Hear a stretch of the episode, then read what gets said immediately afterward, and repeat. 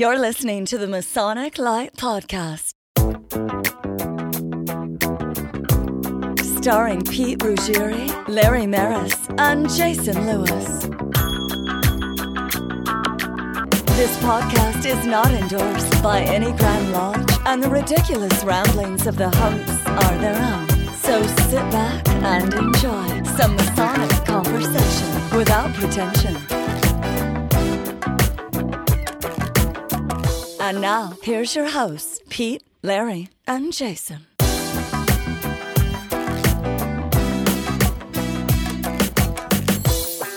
Hey, this is Pete from Masonic Light Podcast, and I'm here with Jason. How you doing? And there is no Larry. No, Larry. Uh, Larry had some uh, health issues this week, and he is recovering at home. So um, We expect a speedy recovery, but uh, took him out of the game tonight. yeah, so we'll we'll play a little clip from Larry a little, in a little bit. Um, today, our guest is going to be Brother Jack Aquilina. Where is he from? In uh, Victoria, Yes, Victoria, like the Queen. right, Um, in So- Australia. Jack Aquilina is the host of the Brought to Light podcast. Uh, they're 14 or 15 episodes in. Uh, and they release about uh, every two weeks, like us, and he has some wonderful guests. Uh, a lot of Australian guests and also some guests from the U.S. He had some of the Masonic and, and their their guys on, podcast yeah. is, even though Jack's like 23, right.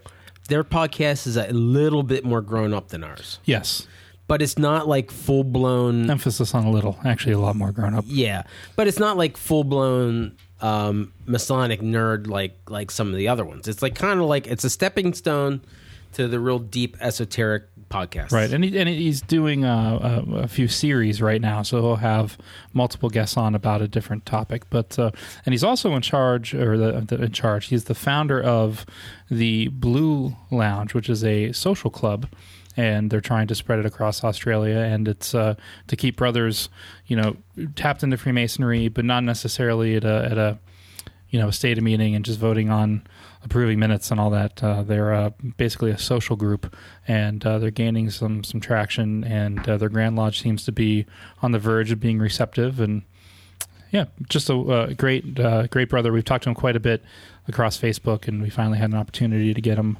uh, on air, if you will. But before we do that, let's do what we normally do. What? Uh, how was your Masonic week or two weeks? I don't know if I've had anything Masonic in the past two weeks. I've kind of, only thing I had was Tall Cedars practice. So I'm I uh, I and I did not get roped in. I actually volunteered.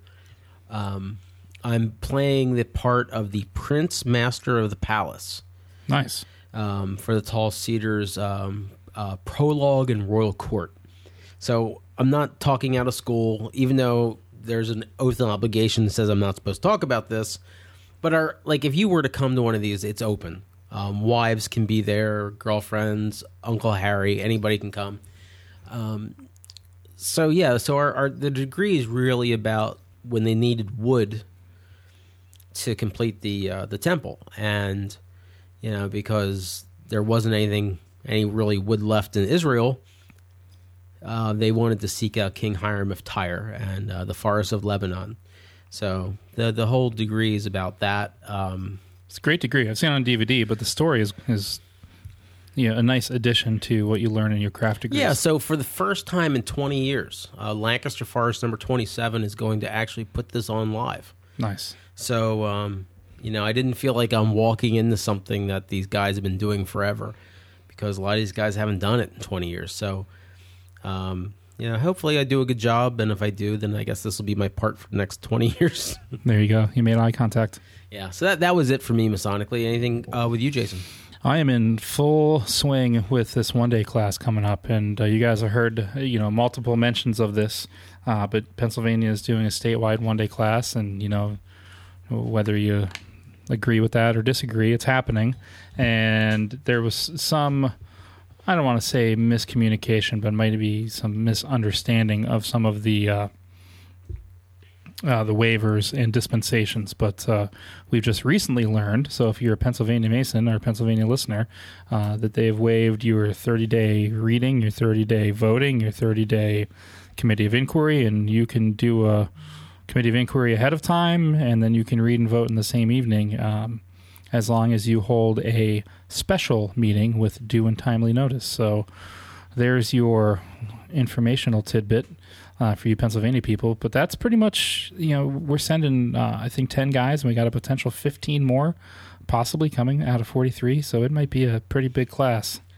I don't. I mean, I, I don't have any idea how many we have at Lamberton. Um, The first Masonic district is going to send close to 100. oh wow! So I guess we do have some people. In Yeah, yeah. Okay. So it's been uh, it, it, that's I mean that's been the talk of every conversation. So um, what else have I done? Uh, board meeting, executive meeting for Scottish Rite, normal normal pre meetings, getting ready for the Lodge Forty Three stated meeting this week. You guys had your meeting last week.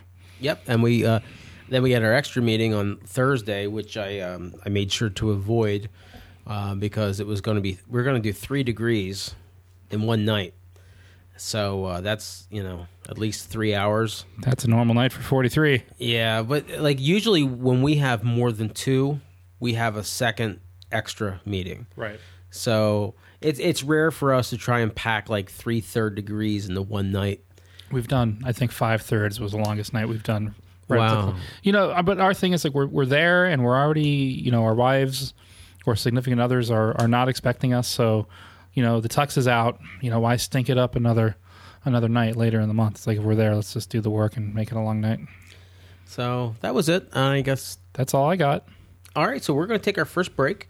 Uh, we're going to come back with uh, brother Jack Aquilina from Australia. All right. See you guys soon.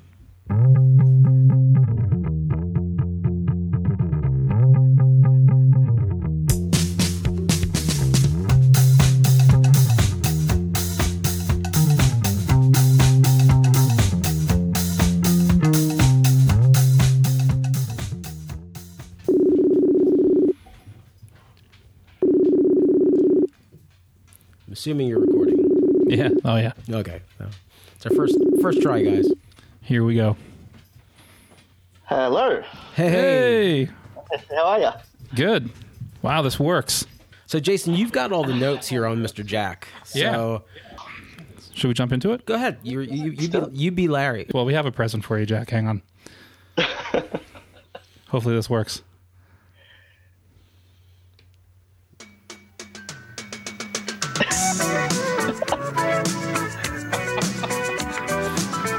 I don't know if the FCC is going to like this. Yeah, so you know, there's like probably ten thousand bands from Australia, but that's like the one we know is the one that has a, a Scottish lead singer. All right, so here we are. We got we got Pete and myself, Jason. Larry's not with us, unfortunately. He's not feeling well, and he was really excited about this. But our special guest is uh, Jack Aquilina. Am I saying that right, Jack? Yep, you got it right. Well done. All right, and all the way from Victoria, Australia, correct? Yes, that's exactly right. All right, and you are the host of the Brought to Light uh, podcast, which we're all a big fan of, and also the founder of the Blue Lounge Social Club. Yep, that's the one. Yeah, All that's right. the one. I'm looking at my notes. Can you tell us tell us a little bit more about what the Blue Lounge Social Club is? Um, Larry got Yeah, all okay. giddy and excited over it, so I want to hear about what it is. Well, it, it is worth getting giddy and excited about. At least I get I get excited about it. The Blue Lounge basically is the injection of fun into Freemasonry. Um, apparently, when we join, we're told we're joining this fun organisation, and you go to a few business meetings and you're sitting there going, "Okay." The minutes they they got me excited, but it just wasn't as fun as I thought it would be. So we set up the Blue Lounge and we thought. Let's make Freemasonry fun. So it started off as four blokes meeting up for a beer in the back room of a Masonic Centre in Brunswick, and now it's sort of gone statewide, and we get 70 people to our meetings, and it's becoming a little bit addictive. So I guess um, the Blue Lounge was started to make Freemasonry fun, and then it's morphed into all these other things now. But um, that's basically the what it was about. So trying to make Freemasonry what we thought it was, and, now we're really happy. And that. do you have the uh, the blessing of your Grand Lodge? Yeah, look, it's an interesting one. We we did. Well, we, we, we sort I think we do. Uh, I'm not sure, but it's it's it's one of those things. Um, we're currently negotiating. This is going to sound really interesting to your listeners, but we're currently negotiating a um, a, a relationship, a partnership, um, and I'm going through that process at the moment. It's really interesting. But aside from that, we're completely independent, and there's been a bit of, as with every Grand Lodge, there's been a bit of membership sort of upheaval against Grand Lodge for all sorts sorts of reasons. So we're, we're we're actually above all that. We'd like to think, and we're seen as a sort of a grassroots you know organization and I guess um, I guess the members like us and still hate Grand Lodge at the same time so everyone wins so it's great How many lodges do you have there in uh, in, in your city? Um, that's a good question. In my district alone, this is the Northern District, um, which encompasses quite a few suburbs. There's about a hundred, uh, about sorry, 32 lodges in my district, um, and across the state, I think we have about 242 or 243 lodges. Um, it's way too many. We've got a membership of nine and a half thousand people. That's the official records. I think it's a lot less than that. So um, we're, we're, like you guys. We're coming off the back of that World War II boom, and then now we're realizing shit. We've got all this, you know, infrastructure and all these things that we need to do and look after, and we haven't really got the numbers to do it. So um, quite a few lodges, but not many members. So the Blue Lounge is it statewide or province wide, whatever the proper term is for you? Yeah, um, so like America, we've got states. We're a federation of states, uh, except we've only got um, six of them, thank God. Um, and basically, the Blue Lounge is district. Three, we operate in three districts at the moment.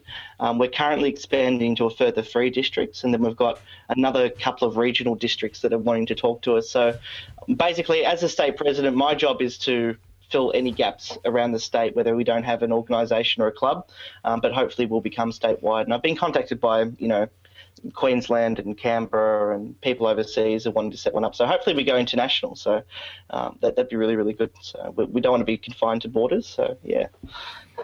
We can be your uh, Pennsylvania charter. I, I support that. I, I, think yeah, you guys for president and secretary, that sounds good. oh, God. Here we go. Don't make eye contact. No, no, no, no, no. You're making it. I can see it.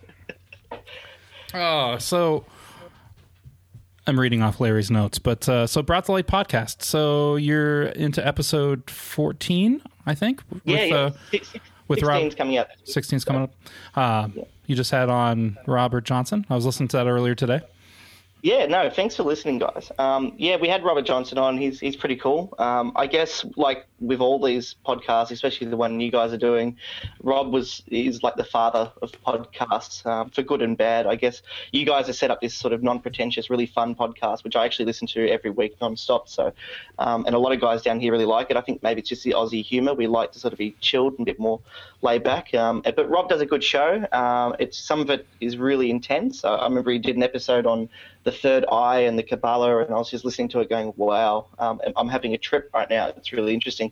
But he was really good um, to interview, and uh, he's been big supporters. But it's more exciting for me to actually interview you guys because we see you guys as like the party animals of Freemasonry. It's okay. as exciting as it gets. So. Yeah.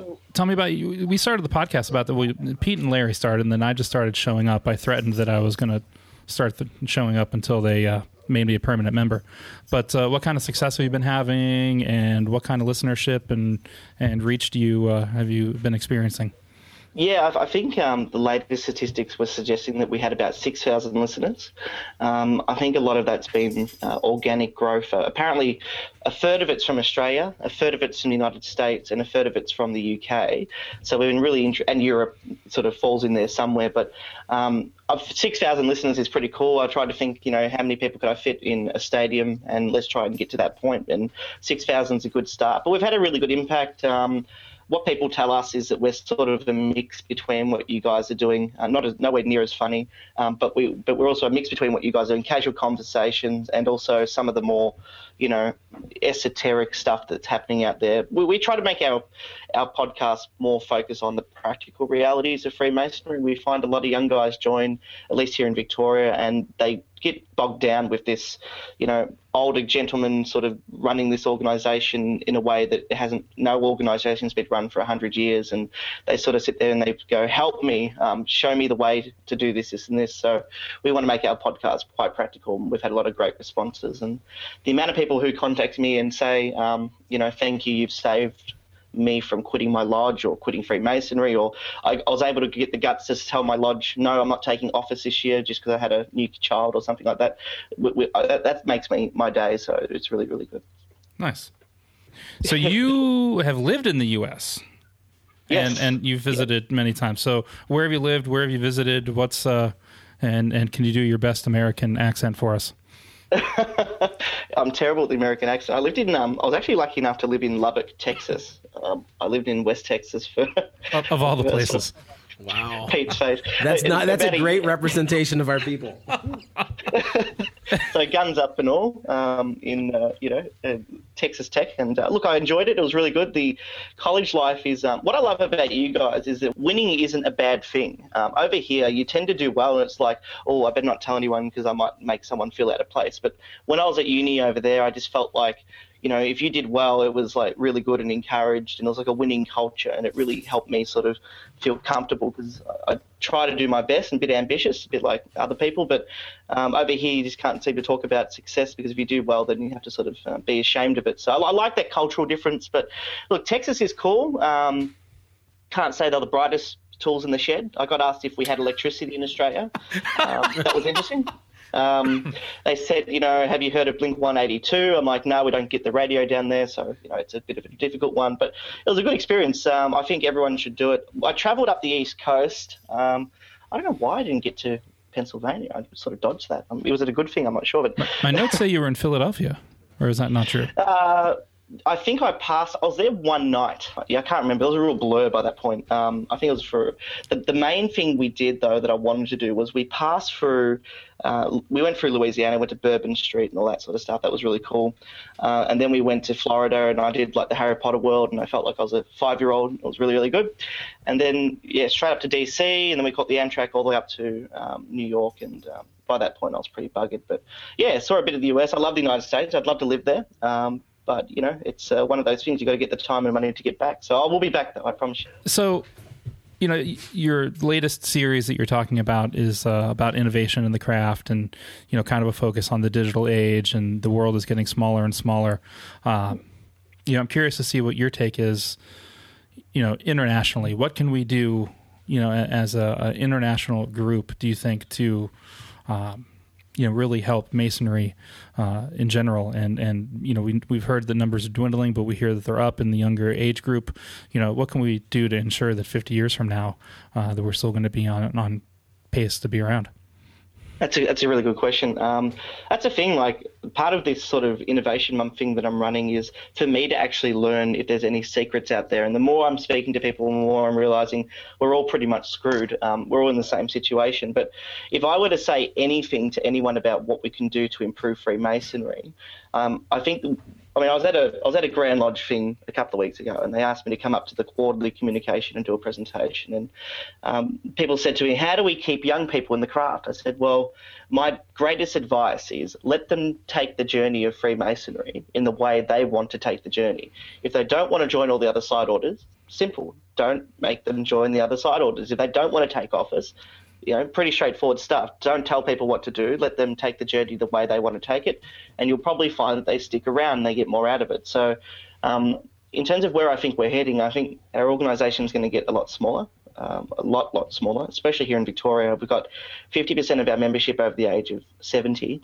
So in 10, 15 years, we're going to lose 50% of our membership, and there's no way we're going to recruit you know that much over that period. So we're going to become a lot smaller. But I, I don't see it as a bad thing. I mean, a lot of the people I speak to about the future of Freemasonry seem quite pessimistic. I'm actually really optimistic. I, I think that we've got a great organisation that stood the test of time. We've got a product that really um, no other organisation can offer. Um, we're going to become smaller, but that maybe gives us an opportunity to focus on quality over quantity and having um, an organisation that is probably more intimate than it currently is. At the moment, there seems to be a huge sort of divide between the generations and all other sort of aspects of the of Freemasonry. So, um, I, I guess the other important thing as well is ensuring that we remain relevant. And the only way we can remain relevant is by being willing, being willing to sort of adapt some of the way we do things. And you know, that's why the social club's good, and that's why it's important. We can't just have you know regular meetings all the time that focus on passing minutes and paying bills. If that's the extent of Freemasonry, then people aren't going to join. So. Yeah, absolutely. I agree. You know, the one thing we didn't do, Jack, and not that we want to, you know, we call it sniffing the apron, but for our listeners' sake, give us a brief rundown of uh, the highlights of your Masonic career. Okay. Um, geez, it's really, really interesting. I've only been a member since 2013, so I haven't been a member for that long. But I've, so I've done a lot over that time, though. The highlight, though, in my view, was uh, my my younger brother just got initiated uh, about two months ago, and it was a real awesome experience because I was acting junior deacon for the night. Um, we had the Grand Master come um, and participate in the ceremony, which was pretty cool. And we had 107 people in the room, and it, it was just electric. And that, that, was probably the highlight of my Masonic career, being able to take my younger brother through the initiation and have all those people in the room supporting us and just having a fantastic night. So that was really, really good. Um, the other sort of milestone for me, uh, really had an impact on me, was when I joined the Holy Royal Arch chapter. Um, you do your exaltation, and that ceremony was just really, really cool. So I, I really liked that. Um, so if I was going to pick two moments, um, it'd probably be those two. And I guess the only other one that I really liked was um, I've, I've, served in a, little bit few offices. I'm on the way to the chair, but my favourite office so far has been the chaplain's job. Uh, and in the third degree here, we do a charge called the Ecclesiastes, and um, being able to deliver that was pretty pretty crazy. So um, yeah, they, have probably been the highlights of my Masonic career, besides the podcast and the Blue Lounge and all the other stuff. Nice. We'll have to get you out to Pennsylvania so you can see how short and simple our ritual is. Oh, yeah. yeah, in Pennsylvania, the um, the worshipful master has ninety percent of the dialogue, um, whereas uh-huh. in, in in the other states, there's a lot of communication back and forth between the master and the wardens. But yeah, the master just has to drone on and on and on, and it's a it's a long night. I was going to imagine it'd be a big night for him. Absolutely. Yeah, yeah it's about an, about an hour per degree, so it's eh, eh, you know there's some back and forth and some mechanics, but once they get rolling, it's it's quite a bit. Do you have anything else, Pete? Well, I've got lots of stuff. Have at it. So, so, so everything I've learned about Australia, I've learned from The Simpsons. So, yep. Yep. Um, when you guys walk around the altar, do you do it clock counterclockwise? no, it's all uh, it's all it's all clockwise, obviously. But uh, I guess the biggest issue we have is the whole um, the north being dark and the south being light, because the sun actually, you know, when it comes up through the east, it goes through the south rather than you know, sorry, the north rather than the south. So it's uh, it's a bit confusing, and they've actually talked about changing that. But I thought, no, I just leave it. You know, uh, what's what's the big deal? It's all symbolic because my lodge isn't built in a way that it faces east and west. So, yeah, yeah the, the, toilet the toilet water spins the other way. I did notice that when I was in the US. Um, it still does flush though, um, but it's uh, yeah. It, it, we don't have our pet kangaroos. They got recently banned, so we're not allowed to ride kangaroos to school anymore. But, you know, we're, we're working on bringing it back. So. Very nice.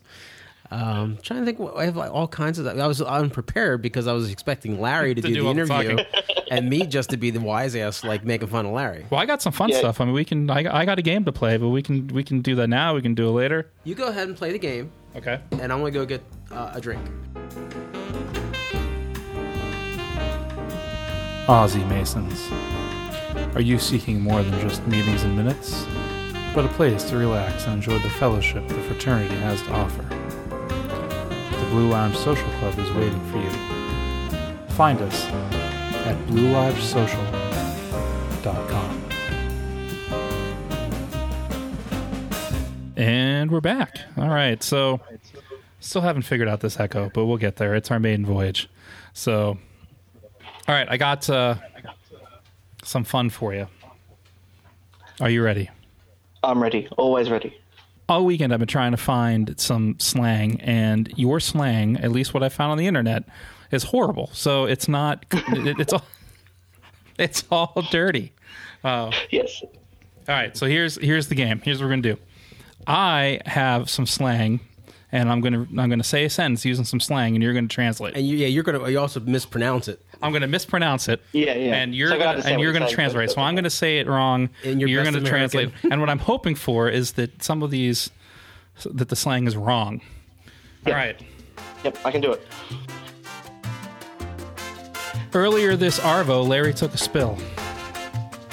okay. Uh, earlier this afternoon, Larry went to the toilet. I'm guessing. I'm guessing yeah. spill. I've never said that. Ar- spill. Ar- arvo is the word that I picked up. So you. Uh, oh, okay. All right, is that is that a, is that a word? Arvo. Yeah, arvo. Yeah, it's uh, arvo. Yeah. Okay, great.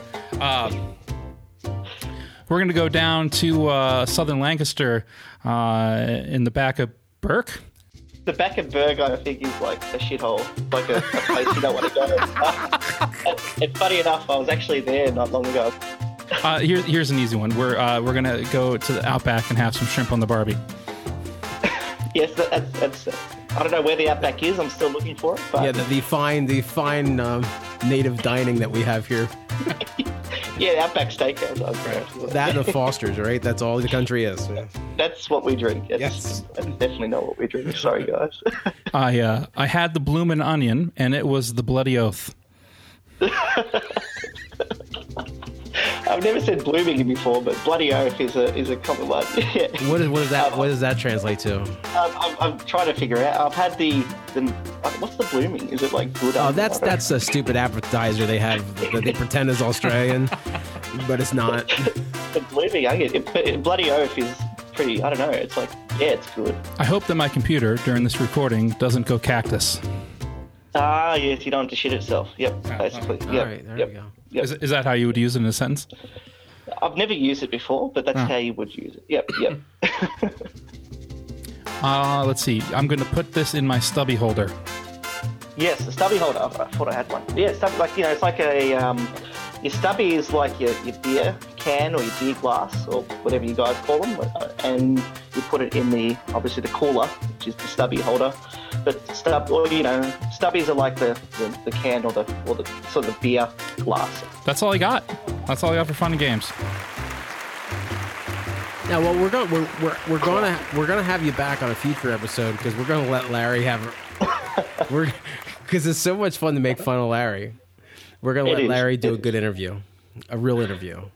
In fact, that's the funniest, the funniest part about your show. Yeah.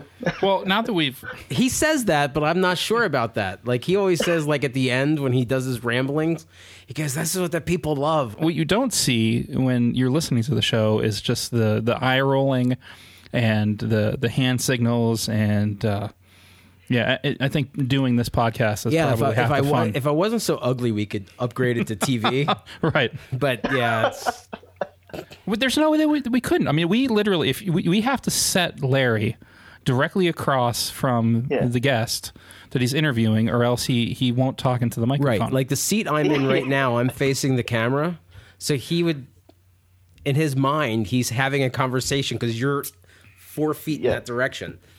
But if somebody's over here, he turns his head and does not talk into the microphone, and so Jason's sitting here at the board, and he's constantly adjusting the levels to make it uh, reasonable. he's like coughing or taking a drink or Yeah, but I got to say, Larry is probably our, our biggest cheerleader. He's Yeah, it's been very excited over this podcast. He's the one that really kind of keeps it going because he's oh yeah, he's the driving force for sure.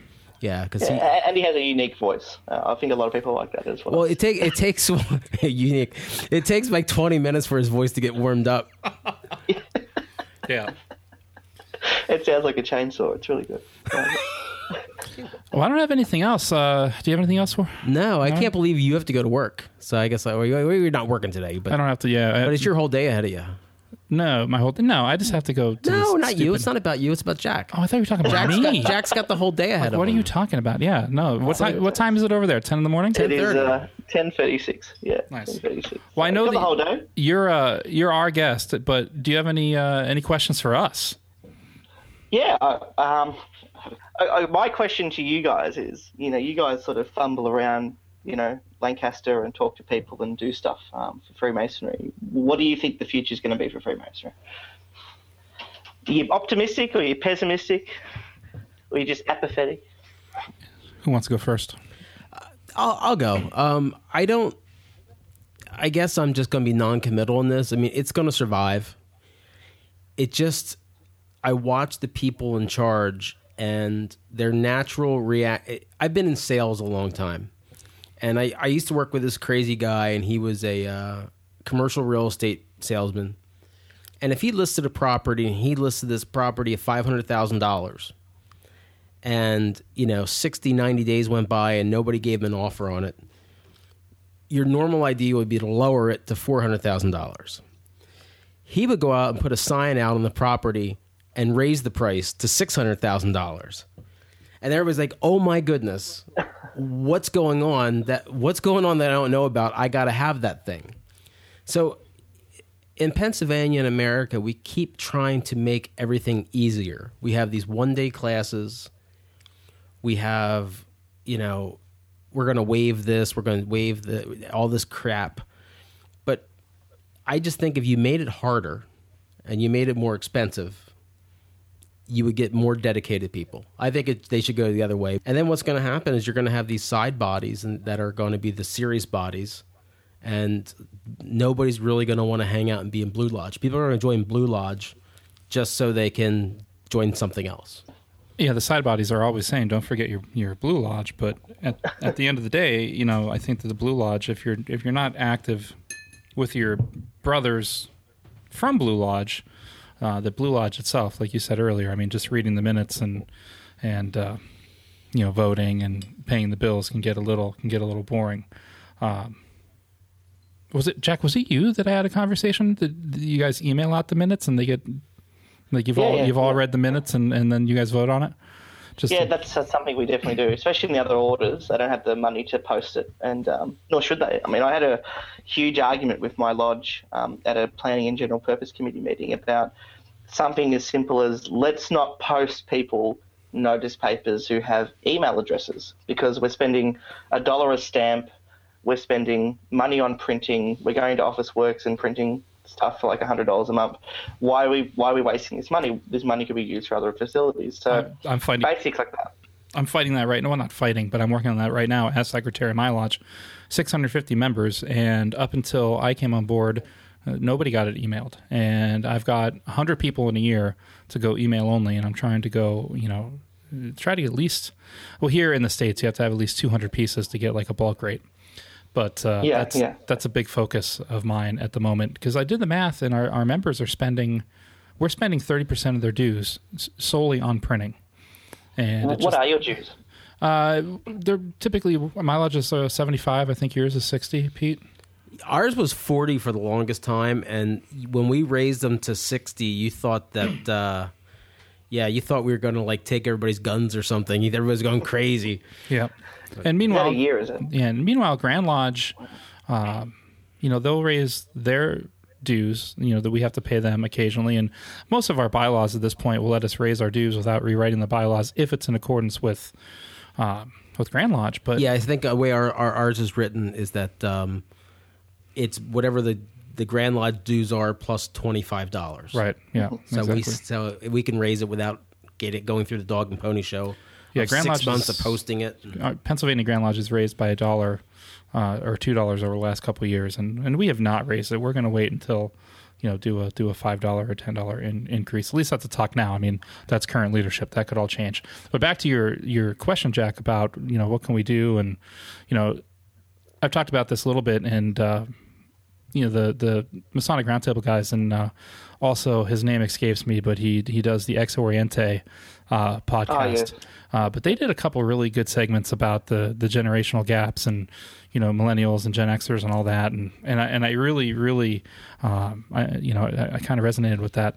Um, I think that we're at a pivotal moment in Freemasonry. Uh, I think that you know we, we keep hearing that young people are important, and I don't think that young people are more important than uh, than than older folks. But I think that we, you know, we right now what is attractive to millennials, you know, Freemasonry is attractive to millennials because the things that they want. Typically, we're talking your average millennial. Um, you know, mutual respect right out of the gate is very, very important to them. You know, where where my grandfather and my parents, you know, respect was earned, not given, and in, in this generation, the, you know, the instant respect I think is really, really attractive. You know, belonging to something is really, really attractive to them. Being able to immediately take some role in leadership. So I think that it's you know we, we can do a really good job reaching out to these millennials and bringing them in to the fraternity.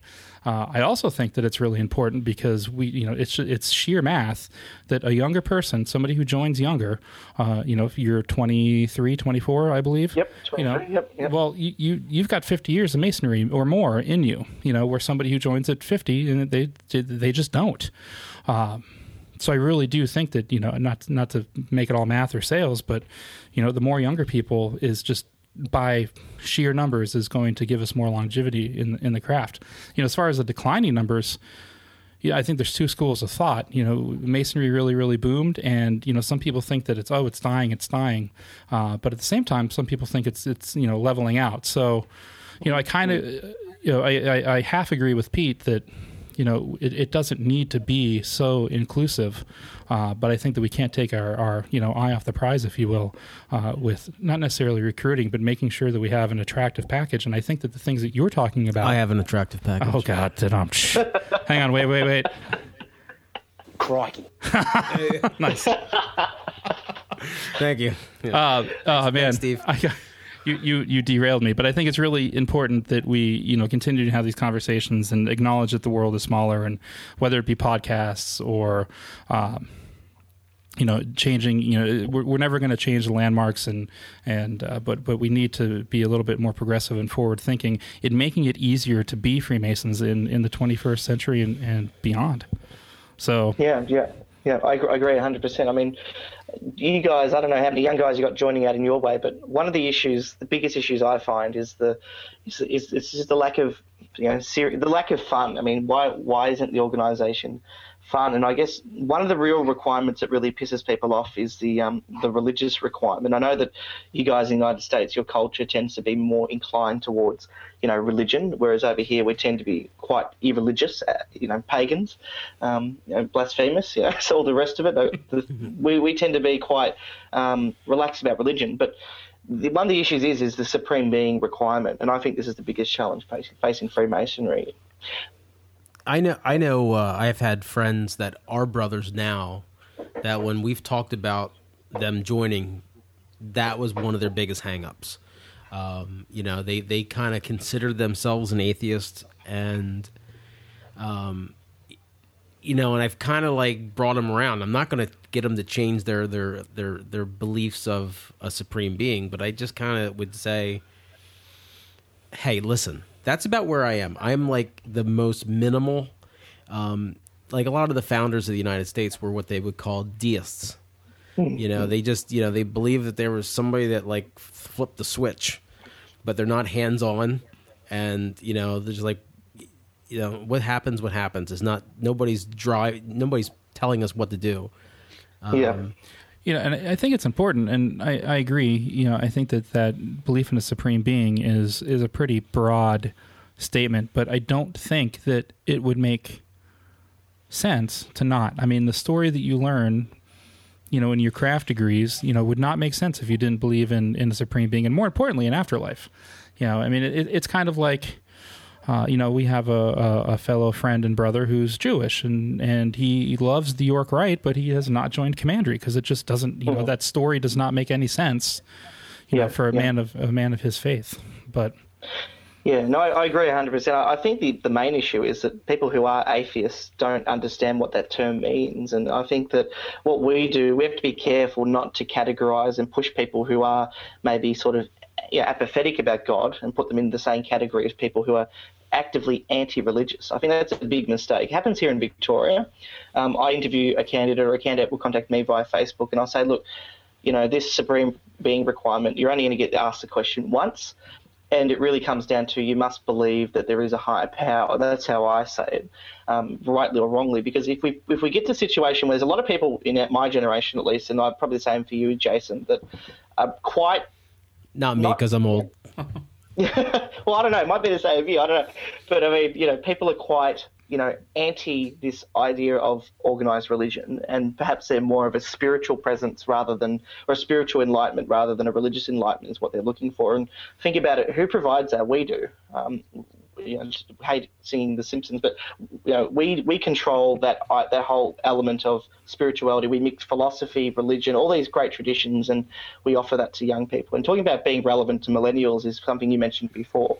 I think the only way we're going to remain relevant is to really tap into that the areas where there's big gaps in their, their life. And one of the big gaps is religion isn't filling it. So what is going to fill it? And I think we have a, a role to play there. So it's really interesting, and we have to be careful not to class everyone as as an atheist or anti-theist, and rather if they're agnostic or unaware or unsure, like like um, Pete's friend was, then let's bring them in the fold and see what they get out of it. I think that's that's where we have to be. Yeah, absolutely. I think it's you know there's there's um, some onus to the the lodge officers and the lodge itself that you know I don't think that we're going to ever rewrite ritual. You know, at least not anytime soon. And so making the, the actual meetings fun is probably a you know a, a hard you know, a, a, you know, it's like turning a, a, yacht on a dime. You know, it's not not possible. Uh, but I think that the Blue Lodges have a responsibility to make sure that their their events and the things that they do outside of lodge are you know inclusive, uh, not restricted to just master masons. You know, let the public come in, and you know, I feel like our two lodges together, you know, with the Masonic Center and some of the events are doing that. But I don't think that that's you know global wide or even statewide. Well, I think that's officially all that I have. That's all I have. Beautiful. Anything, anything else, Jack? No, no, that's all good. Thank you, Jason. very You, Jason, you're going to have a heck of a time editing this into a because uh, we talked Episode. for almost an hour. Yeah, but yeah, we can we can have a long one if we need to. That's okay. Well, we just have to edit it so it makes sense. Yeah. Yeah. Exactly. So Yeah, and include all the Larry jokes. That's really important. Right. Exactly. Yeah. Oh, you never you never did your American impersonation for us. Oh, uh, uh, because I'm terrible at it. Uh, I, I can. I, I don't know. What do you want me to say? Give me a sentence. Give me a sentence. Pete, what do you want him to say? What's a real American thing to say?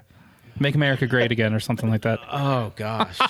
No, don't say that. I, I, I'm gonna go. I'm going to. I'm going to Walmart to buy a shotgun. All right, uh, I got to slow down the pace. Uh, give me a sec. Um, uh, um, okay, we enunciate the vowels. That's the main one. That's. A, I'm going to Walmart to buy a shotgun. That's a, That was actually. No, that was good. That was good. That was very southern. I like I like when when non-American folks go right for the southern accent. It must be really easy to do. All right. well, thanks to the other guys. Yeah, should we it. should we say our goodbye? It was very nice to finally meet you on the other side of the computer there. Well, Now we'll, we'll keep, keep in touch. Um, yeah, we're, so we have the Christmas. Uh, we have plans for a joint Christmas episode. yeah. I really think that we need to call so you, this. you guys aren't that religious, but you still buy into Christmas because you have presents. Just because of the presents. Just exactly. because of the presents. and I think that And it's like really hot. have we decided? Are we going to call that brought to light, but L I T E? Yeah, yeah, yeah. That's that's all announced, and people are really excited about it, and can't wait. Anyway, I'll, I've held you up. I'll let you go. Thank you Yeah. very much, guys. Uh, all right, Jack. Thank you so much. Have a good uh, morning. Speak to you soon. See you, brother. Thank see you.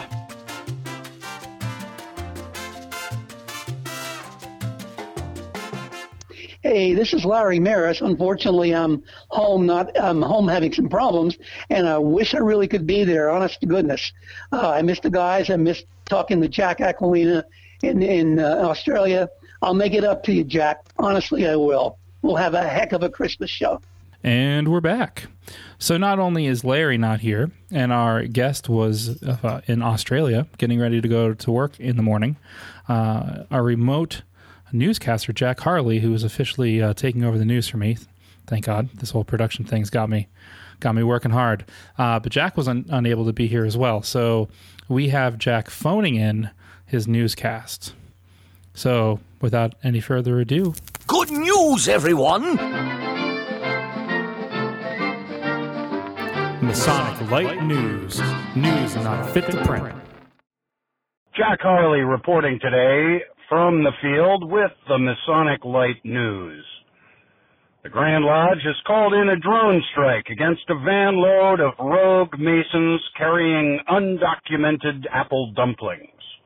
Evidence of weaponized chicken soup have also been found in several area soup kitchens, and sources close to the kitchen have told this reporter that if this kind of philanthropy continues, it may be necessary to resort to a full-scale pie invasion.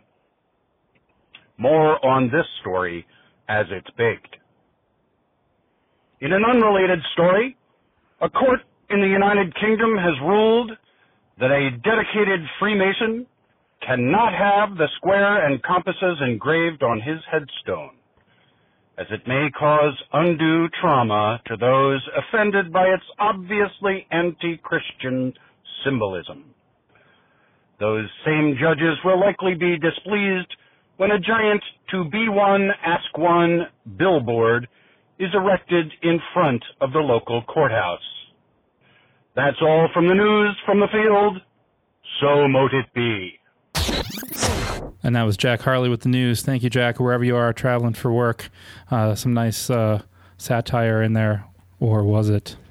And uh, we also heard from uh, Larry. Larry phoned in on a whim, and uh, hoping to have him back for the next episode. But uh, Larry's not here to do his rambling. So, Pete, you've been you've been having some libations. Why don't you ramble us out of here? Don't play the chicken music. Um, I'm going to keep it actually kind of short because this is uh, probably our longest episode.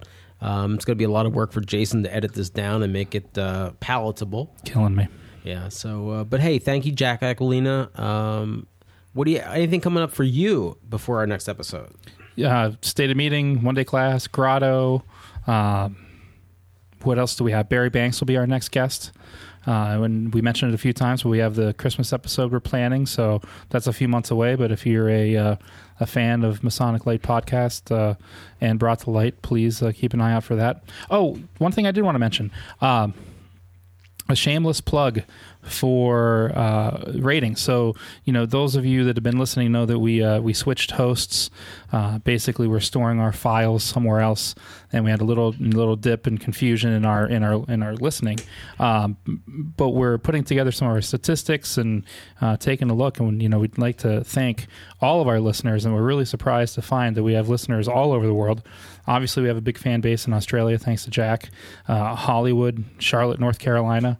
Um, Uh, this is a big shout out to our one fan in Estonia. yeah, Estonia. Thank- what's thank going you, on sir. there? Uh, but if you are listening to us on iTunes, um, drop us a line, drop us a review, uh, give us uh, five stars, one star. It doesn't matter to me. Let us know you're listening. And then uh, also, you can always find us online at MasonicLightPodcast.com or on Facebook. But uh, we'd like to hear from you. Um, I guess you reminded me about Grotto, so I've got uh, I've got a, actually a busy couple weeks. Yes. Um, I'm- Ceremonial. yeah. Well, I'm- before that, I'm working on.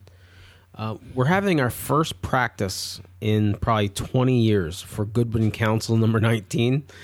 So we're actually having a practice so that we don't uh, drop the ball for doing a, a regular opening and closing in front of like uh, the head guy. um, and then I'm also learning the part I mentioned this earlier. I'm learning um, my role in the Tall Cedars um, degree. I'm headed up to Grot- Groton, Groton, Connecticut, Nice. um, for the New England Grotto Association. Um, we were not invited. Um, we- just because of the Why? just because of the beauty of Facebook, um, we heard that there was a Grotto Association meeting, and uh, so our secretary Jay Laser and I are going to we're going to just go up and uh, crash the damn thing. Um, and so yeah, I'll wear my fez. I'll be the monarch there. Then that's the weekend of our big Grotto meeting. So I will come back Sunday morning And then grotto it up. and then meet you guys to do the interview with Barry Banks, that's going to be a lot of fun. and then uh, go to our Grotto meeting. And Yeah. It'll be crazy. And speaking of which, we have our uh, Lodge 43. If you're local, Lodge 43 is having their stated meeting with Jack Harley from Grotto, our venerable prophet, uh, because you'll be at practice.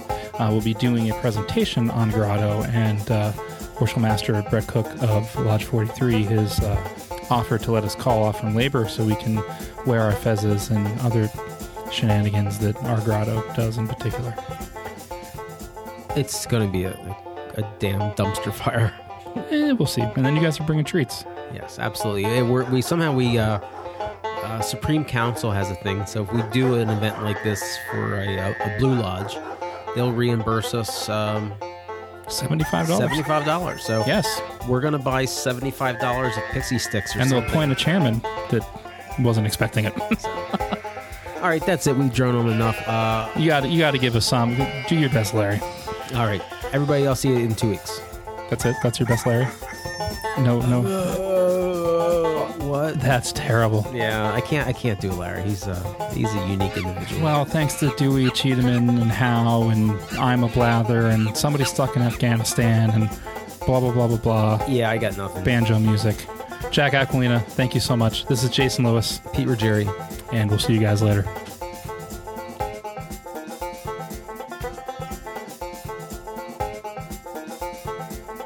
But Jack did say his favorite part is at the end of the show when you're doing your random of playing our dumb Yeah. music. Yeah. Just as long as you don't tell him about that fell and have that EMT's here to pick me up. no, no, I'd never told him that. The first thing you would normally say was he drunk?